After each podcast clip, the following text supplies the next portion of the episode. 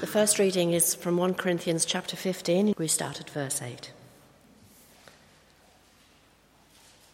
Last of all, he appeared to me also, as to one abnormally born. For I am the least of the apostles, and do not even deserve to be called an apostle, because I persecuted the church of God. But by the grace of God, I am what I am. And his grace to me was not without effect. No, I worked harder than all of them. Yet not I, but the grace of God that was with me. Whether then it was I or they, this is what we preach, and this is what you believed. This is the word of the Lord. Hear the gospel of our Lord Jesus Christ in, according to John. John chapter 14 we start reading at verse 8. Lord, show us the Father, and that will be enough for us. Jesus answered, Don't you know me, Philip, even after I have been among you such a long time? Anyone who has seen me has seen the Father. How can you say, Show us the Father? Don't you believe that I am in the Father and that the Father is in me? The words I say to you are not just my own. Rather, it is the Father living in me who is doing his work.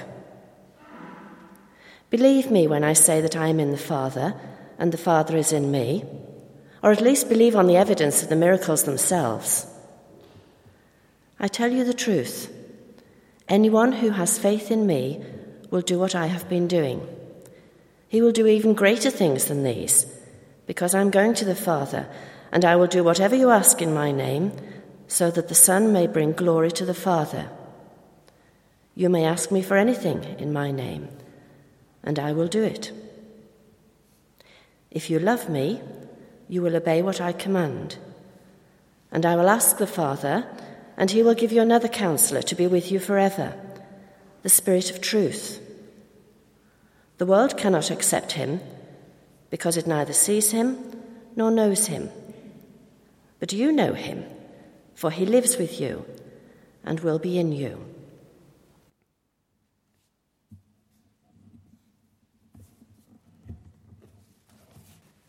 Good morning, everyone. And it's always a great joy, I think, to have this Mission Week. It's a lovely focus for the work of St. Andrew's. Um, but what I thought we would do as we begin the week is just to bring it down to a very personal statement which Margaret read from 1 Corinthians 15. Um, it, to me, it represents the foundation for mission and indeed its inspiration and its enabling. By the grace of God, I am what I am. And you'll find this in the little testimony in verses 9 and 10 of 1 Corinthians 15. This is what counted for Paul in his missionary calling and his missionary work. For I am the least of the apostles and do not even deserve to be called an apostle because I persecuted the church of God. But by the grace of God, I am what I am, and his grace to me was not without effect. No, I worked harder than all of them, yet not I, but the grace of God that was with me. Um, as we know, chapter 15 is an extraordinary apologetic for the resurrection of Jesus and for the resurrection of all those who believe in Jesus. And Paul has been giving evidence of the many appearances which Jesus made uh, during his resurrection. And then finally comes to himself, verse 8, and last of all, he appeared to me. And embedded within this apologetic uh, is this lovely personal testimony about God's transforming grace in his own life.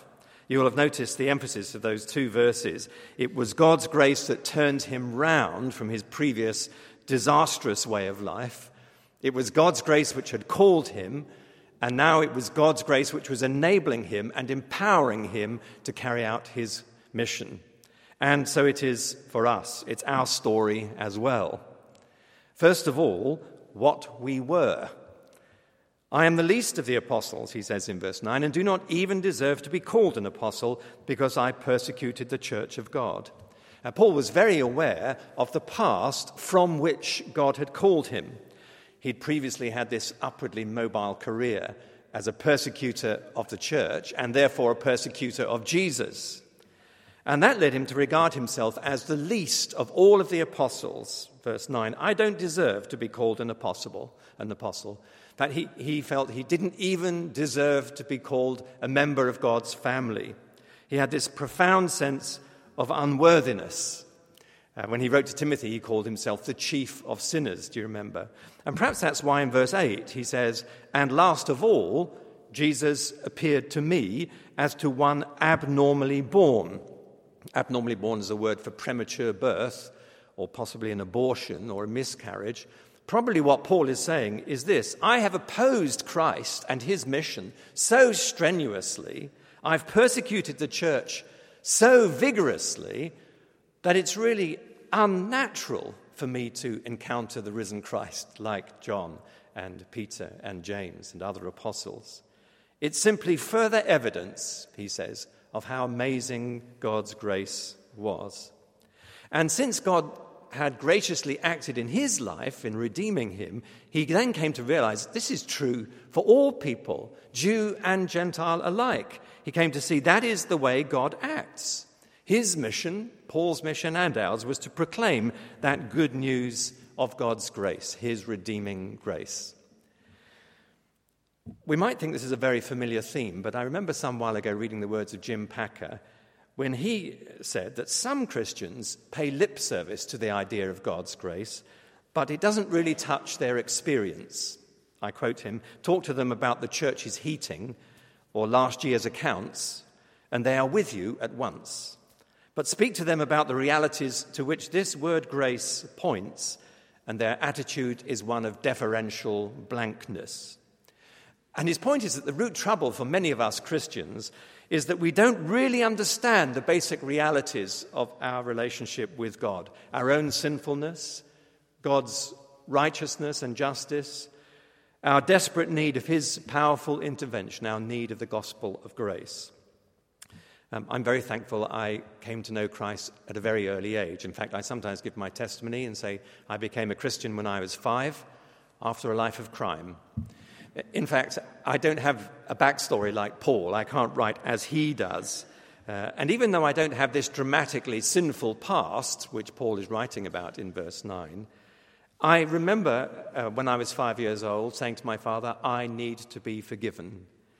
And I think that's true for all of us. To live by God's grace is to understand what Christ has redeemed us from. Uh, Martin Luther once said, If you knew what you were saved from, you would die of fear. If you knew what you are saved for, you would die of joy. And that's how Paul saw it, what he had been rescued from. It was amazing grace. Uh, the same for John Newton, who wrote that wonderful hymn. Uh, he went to sea at the age of 11, and uh, then some years later, of course, he'd been involved in what he called the unspeakable atrocities of the slave trade.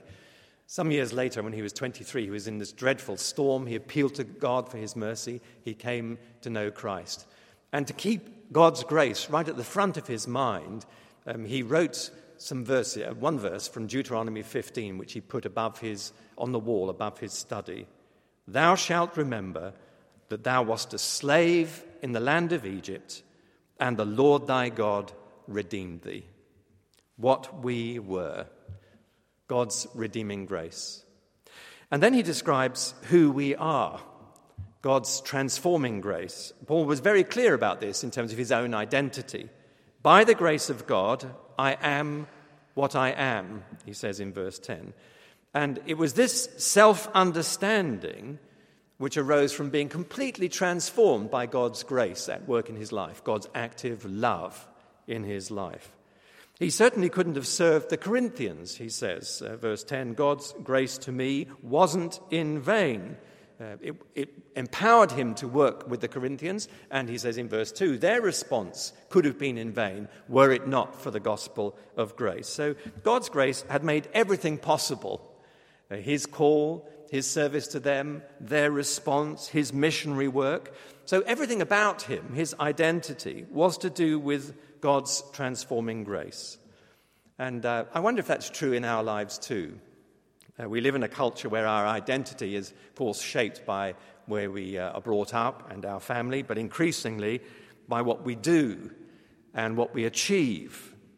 But all of that is secondary for us Christians. The thing that shapes our identity and our values and our ambitions, our decisions, our mission should be the grace of God. By the grace of God, I am what I am. It should impact every part of us. Um, I don't know if you remember the uh, comedian Spike Milligan. He was uh, once taking a train journey, and uh, someone opposite him on the train said, Oh, and uh, where do you come from? And he said, London. To which Spike Milligan replied, Sorry, uh, uh, and the, the man replied, Oh, which part? And Milligan said, All of me. And that is exactly the case. It's a very nice answer. That's exactly the case with regard to God's call to us and God's work of grace within us. It should impact every part of us. By the grace of God, I am what I am. It's the power of transforming grace in our lives, shaping who we are and what we do.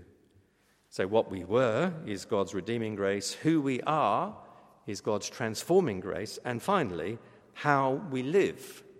This is God's empowering grace for mission. Verse 10 By uh, his grace was not without effect. I worked harder than all of them, yet not I, but the grace of God that was with me. Uh, it was God's grace that produced this extraordinary response in Paul, this almost fanatical commitment to the cause of the gospel, this huge, wholehearted commitment, this energetic engagement in the cause of the gospel. He was empowered and energized by the grace of God that had called him, that gave him everything he needed. God's grace enabled him to carry this heavy load, he says.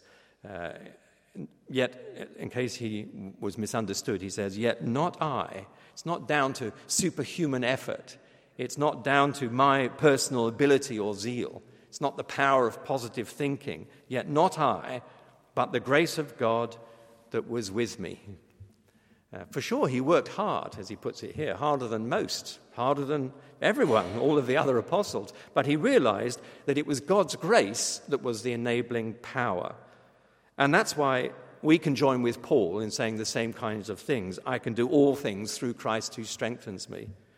It's worth noticing as we finish in that verse 10, Paul speaks of God's grace as with him not in him. It's almost as though he's using the idea of God's grace is alongside me as a fellow laborer in the mission of God. God's with me grace. I think when we understand God's grace in these different dimensions, then we live very differently. And although we pray for mission partners and we pray for God's work around the world, it's actually our lives that God calls to mission. It's each of us in the church this morning that whatever our background, whatever our personal struggles or challenges, and whatever it is God calls us to do where He's placed us, He promises to empower us by the Holy Spirit with His grace. So, those are the three little themes from this testimony that I think are echoed in our lives too. What we were, that's God's redeeming grace. Who we are, that's God's transforming grace. How we live, that is God's empowering grace. And so until the end of our lives, may God help us to have exactly that same motto By the grace of God, I am what I am. That is the foundation for the call to mission.